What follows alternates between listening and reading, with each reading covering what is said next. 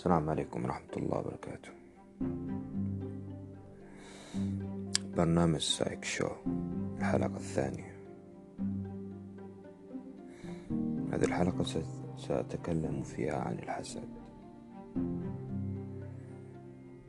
كل الناس تعرف الحسد وتتكلم عن الحسد.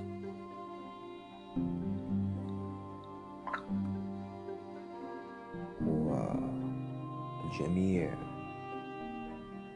يفكرون في الحسد. الحقيقة منذ اليوم الأول لتمييز الإنسان للحياة هو يسمع كلمة حسد حسد حسد حسد بين المجتمع العربي. فيتربى على ذهن وفكر الحسد. وغالبا المجتمعات ذو الطبقات تحت المتوسطة. هي الأكثر تكثير تفكيرا في الحسد. فتجد الإنسان عندما يشتري سيارة جديدة مثلا يخاف من فكرة الحسد. أوه يحسدوني. يعينوني. يعني العين والحسد صايرة زي الهلوسة في أذهان الناس. يفكرون في الحسد والعين على أنها يعني قوة خارقة سوف تصيبهم بالمرض أو بخسارة الشيء اللي عندهم. شيء عجيب الحقيقة هذه القوة الخارقة يعني تأتي من أشخاص يعني يكنون مشاعر من نوع معين فيرون الشيء اللي معاك فما يذكرون عليه اسم الله. فيصيبك الحسد ويصيبك العين.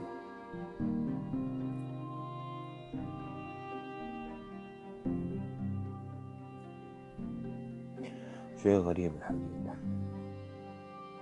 شيء غريب وغير سليم بالمرة. إن الأفكار والمعاني تكون بطريقة خزعبلاتية تكون بطريقة وهمية أوهام آه غير يعني محسوسة ولا ملموسة بالواقع. شيء غير سديد. الحقيقة أنه فكرة الحسد وفكرة العين هذه حقيقة. هذه يعني أفكار أصلية بين البشر. لكن طريقة التفكير فيها وطريقة فهمها لم يكن بالطريقة السليمة. بل كان أقرب إلى الشعوذة وإلى الخزعبلات وما يظهر على على الذهن وما يفكر فيه الإنسان يكون خزعبلاتيا لا أصل له. ولا مرجع. مرجعه مجرد أقوال وكلمات مكتوبة في كتب قديمة. أو حديثة حتى مبنية على كتب قديمة في استخدام المصطلحات نفسها. بدون أدنى تحليل وأدنى فهم للكلمة نفسها ماذا تعني؟ كيفية آلية العمل بالكلمة نفسها؟ ما هي؟ ما, ما تأثيرها الواقعي؟ ما ما كيف يتم عملية الحسد؟ ما هو الحسد؟ ما هي العين؟ بحقيقتها لا ويحاربونك أشد الحرب إذا حاولت أنك تفهمها على حقيقتها. هذه المشكلة لكن سأقول لكم ما هي حقيقتها. فكلمة حسد كلمة مكونة من ثلاثة حروف. ولكل حرف دلالته الحقيقية. لكل حرف دلالته الحقيقية. فالحاء والسين والدال. كلمة حسد تتكون من ثلاثة حروف ذو معاني ودلالات. ف باختصار الفكرة نفسها فيها مكونة من يعني لو فصلتها إلى قسمين. هتلاقي إنها فيها حاء فيها سين ودال اللي هي سد. حاء سد. حاء سد. فالفكرة وما فيها إنه الحسد هو يضع المانع من يضع المانع والعائق أمام تقدمك. هذا الحسد الحاسد ومن شر حاسد إذا حسد. الحاسد هو من يعيقك ويعرقلك نحو سبيل الوصول إلى الأهداف. هو الذي لا يريد لك النعمة بشكل عملي واقعي فعلي. يا إما بقول يا إما بفعل. ما يريد لك النعمة هذه. ما يريد لك الشيء هذا. يستكثر عليك يستقلك أنت عن النعمة يفصلك عنها آه، يريدك أن تهلك بها. يريدك أن بس بأعمال بأعمال فعلية واقعية. الأعمال هذه ممكن تكون آه كلام يتكلم فيه ناحيتك ومعاك أنت نفسه شخصيا. مثلا اشتريت سيارة جديدة ويجي يقول لك السيارة هذه ما تنفع ولا فيها ولا فيها ولا فيها. ولا أنت ما تناسبك ولا بأي طريقة كانت عمل قولي يحبطك فيه يسبب لك في مشاعر سلبية ناحية ما تملكه من خير ومن نعمة. آه، يزيد الخوف مثلا عندك على فقدان الشيء أو إعطائه قيمة أكثر من حجمه الطبيعي. آه، يحاول يغير تفكيرك. الداخلي نحو ما تملك هذا من الناحية الشخصية ومن ناحية اللي ما تملك نفسه فعلا يحاول يعرقلك في الوصول إليه يحاول آه، يذمه يحاول يقلل من قيمته أو يرفع قيمته زيادة عن اللزوم. يفعل أي فعل إما قولي أو فعلي فعلي يتسبب في مشاعر وأحاسيس أنت داخليا تحسها وتشعر بها نحو ما تملك أو ما هو ما هو عندك من موهبة من مادة من مال من أملاك من أي حاجة. يغير الفكرة نفسها إلى فكرة سلبية فيجعلك تتعامل معها على هذا الأساس. يغير الفكرة عندك إلى فكرة ممكن تكون إهمالية تهمل الشيء هذا. ممكن يكون عندك أهداف معينة مع الشيء هذا. يعرقل الوصول إلى تلك الأهداف. هذا الحسد. وهذا هو الشر هذا هو الشر الذي يأتي من الحاسد لذلك نقول ومن شر حاسد إذا حسد. في سورة الفلق هذا بالنسبة للحسد. فالحسد عمل وليس مجرد قوة خارقة وإرادات بعيدة آه، ما لها علاقة بأي صلة كانت معك. لا هو اتصال مباشر أو حتى غير مباشر لكنه اتصال من نوع آخر يصلك يجعلك بحالة سلبية مع الهدف أو النعمة اللي أنت فيها. بدل ما يرفع منك ويعزز فيك إحساس جميل وصحيح وسليم؟ لا. يجعل يا إما الإحساس الجميل إلى إحساس إكسترا زايد عن الجمال إلى مرحلة إلى مرحلة الغرور بالشيء اللي أنت تملكه إلى مرحلة إنك يعني يا إما يعني زي ما يقولوا يكبر راسك بشكل كبير. يا إما يضع منك وضعا إلى أسفل شيء. أو يعني شيء أنت تحسه وتحس إنه مو مزبوط من ناحية النعمة اللي أنت معك أو من ناحية أهدافك بصفة عامة. نحو الحصول نحو الخدمات اللي أنت تبغاها بالطريقة اللي أنت تبغاها. هذا الحسد. أما العين فهو يختلف. العين هي قد تسبب حسدا وقد لا تسبب حسدا. فالعين هي نظرة الناس لما تملك وتمناهم وتمنيهم أن يكون هذا الأمر الذي معك ليس لك.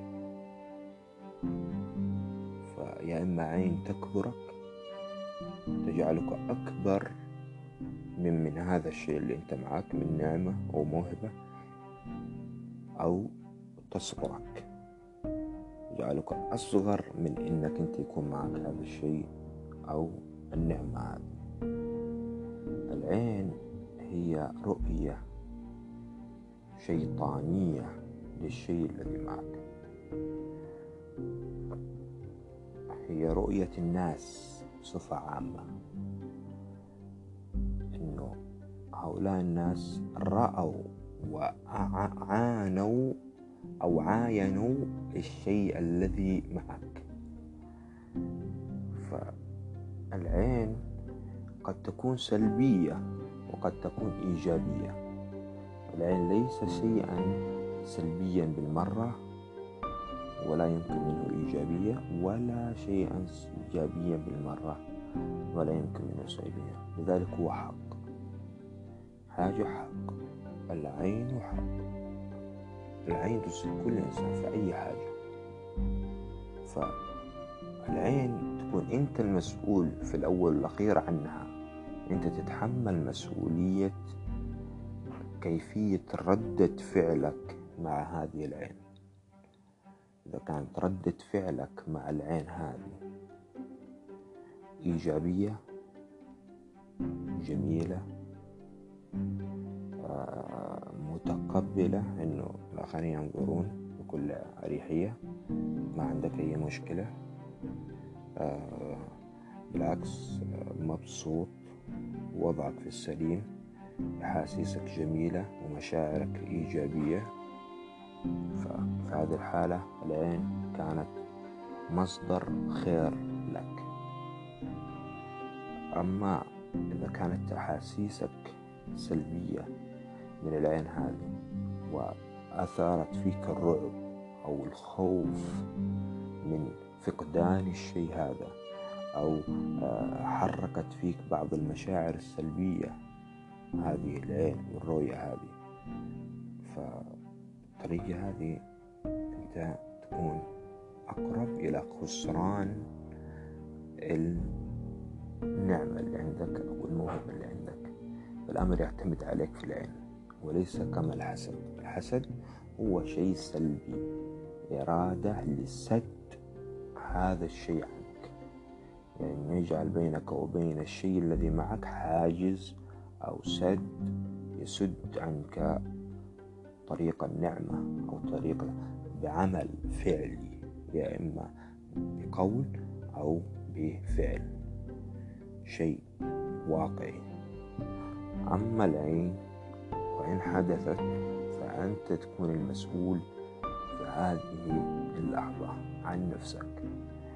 يا إما تتقبل الأمر بطريقة إيجابية أو أنك تأخذ الأمر بمحمل سلبي فيؤثر عليك بطريقة سلبية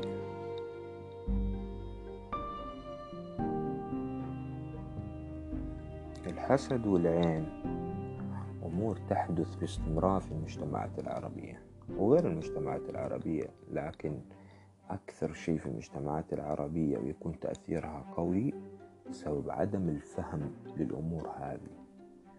أنهم ليسوا فاهمين يعني ليسوا متفاهمين ولا هم يعني في معرفة ولا علم بالأمور هذه.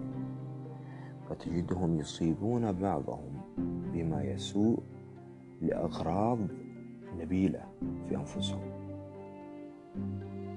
تجد الأخ آه، يمنع عن أخوه ويعيق أخوه عن الوصول إلى أهدافه أو الهدف ما مهما كان خوفا عليه مثلا بأن يصيبه مكروه أو يصيبه شيء آه، لا يحمد عقباه.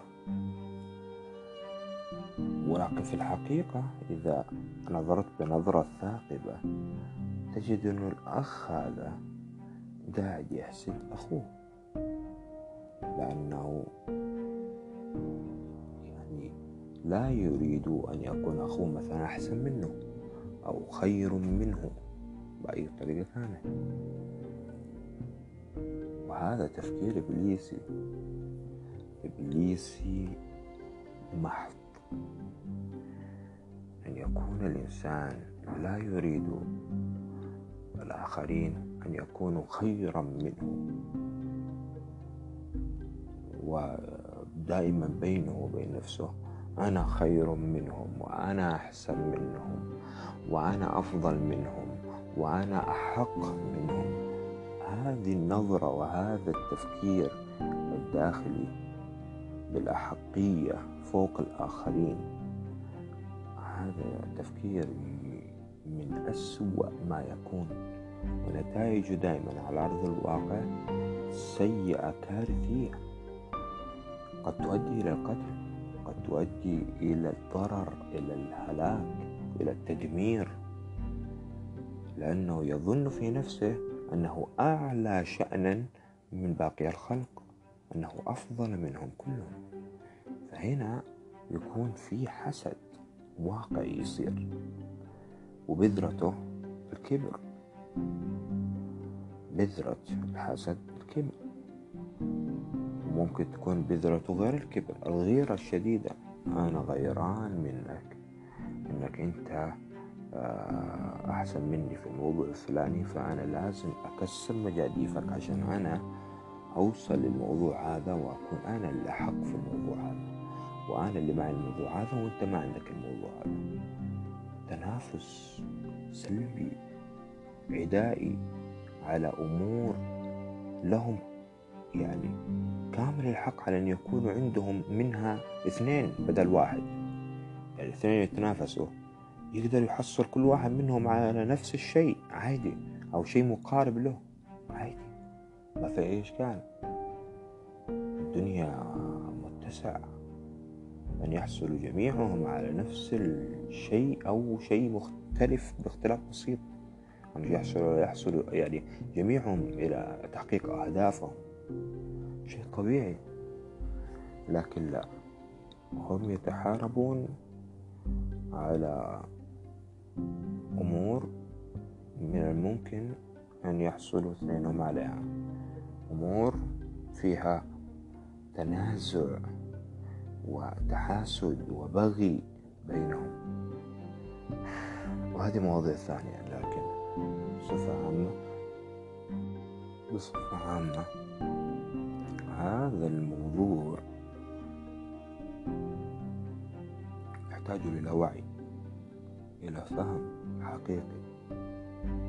أن الإنسان لا ينافس أخاه بطريقة سلبية على الحصول على أمور معينة ومنع الحصول على أخوه الإنسان هذه الأمور. ها يعني هذا من أسوأ ما يكون. هذا يؤدي إلى البغضاء والعداوة يؤدي إلى الكراهية يؤدي إلى الحروب يؤدي إلى الاقتتال وهذا الأمر ليس حميدا ولا يحبه إنسان صحيح سليم. لأنه فيه إضاعة جهد وإضاعة وقت كبير بلا أي فائدة. في الأخير عليه ندم عظيم. ومأساة ومعاناة وآلام لا تنتهي. إلا بانتهاء المشكلة وحتى بعد انتهاء المشكلة يحدث في ندم شديد. ندم شديد وألم محفور. ذلك صحيح. يكون الناس متحابين محبين الخير لبعض. أنت لك خيرك وأنا لي خيري. أنت من حقك تحصل وأنا من حقي أحصل. أنت على حسب طبعا النسبة والظرف وعلى حسب الإمكانيات والقدرات. كل إنسان يهنى للآخر لأنه في المسألة في الأول والأخير هي خدمة خدمة بين البشر وعمل لبعض. فأنت تعمل كذا هذا وأنا أعمل هذا. أنت تعمل في المجال هذا وأنا أعمل في المجال هذا. نحن نعمل لبعض أنا أخدمك بهذا وأنت تخدمني بهذا. أنا أفهم في كذا وأنت تفهم في كذا. عملية تشاركية. مهما صار عملية تشاركية بين البشر تعاونية هذا هو الأصل. إن البشر يحبون هذا الشيء. هذا هو الأصل أن يكون الحب والتعاون والتشارك فيما يحق فيه التشارك هو السليم بين البشر هو الأصل بين البشر والتعامل بين البشر. التعامل بين البشر من أهم الأمور في الحياة. إذا فسد التعامل بين البشر فسدت الحياة وصار فيها ما ما لا طاقة للإنسان فيه. وصار فيها تكلف زيادة عن اللزوم وتصعيب زيادة عن اللزوم وتعقيدات زيادة عن اللزوم ويصير حتى الإنسان البريء متضرر. ولازم يكون عليه تقبل الوضع الراهن لكي يعيش وتقبل الخطأ لكي يعيش. يعني المشكلة حتى لو واحد فكر وانتقد يصير عليه وابل من ال من ال من الكراهية من الأذى. من الضرر منهم هؤلاء نفسهم الأشخاص الذين يريدون هذا الشيء. فالأصل أنه كل إنسان يهنى لأخيه الإنسان بالعكس يعينه في أمره ويقف معه إذا استطاع فيما هو فيه. العملية تكون تيسيرية تسهيلية بكل صدق وأمانة وبكل حب وبكل طيبة وبكل ذكاء حتى ودعاء. يكون التنافس في من الذي يخدم أكثر. يكون التنافس في من الذي يحسن العمل بشكل أحسن للآخرين. يكون التنافس في من الذي يستطيع أن يقدم الخدمة الأجمل التي يرضاها الآخرين ويستحسنونها. بدون أي تكسير مجاديف بدون أي تحبيط لأعمال الآخرين بدون أي أذى بدون أي شيء ممكن أنه يعكر صفو الوداد والولاء والتعاون والطيبة غير أنك أنت لو ساهمت بشيء في سبيل هذا الإنسان الذي يريد أن يخدم الناس لو ساهمت معه بشيء أنت لك مردود من هذه المساهمة. لو وصلت الخدمة هذه للأعالي وأصبح الناس معتمدين عليها باعتماد كبير. يصير أنت لك مردود منها مردود خير منها ولك كامل الحق في هذا المردود. لأنك تساهمت وشاركت وهذا المردود أصلا ليس إلا شيء أنت تستطيع من خلاله أن تعيش أكثر وتبقى في الحياة بشكل أكبر وبشكل أحسن. وأن تستلذ وتستمتع وتنبسط.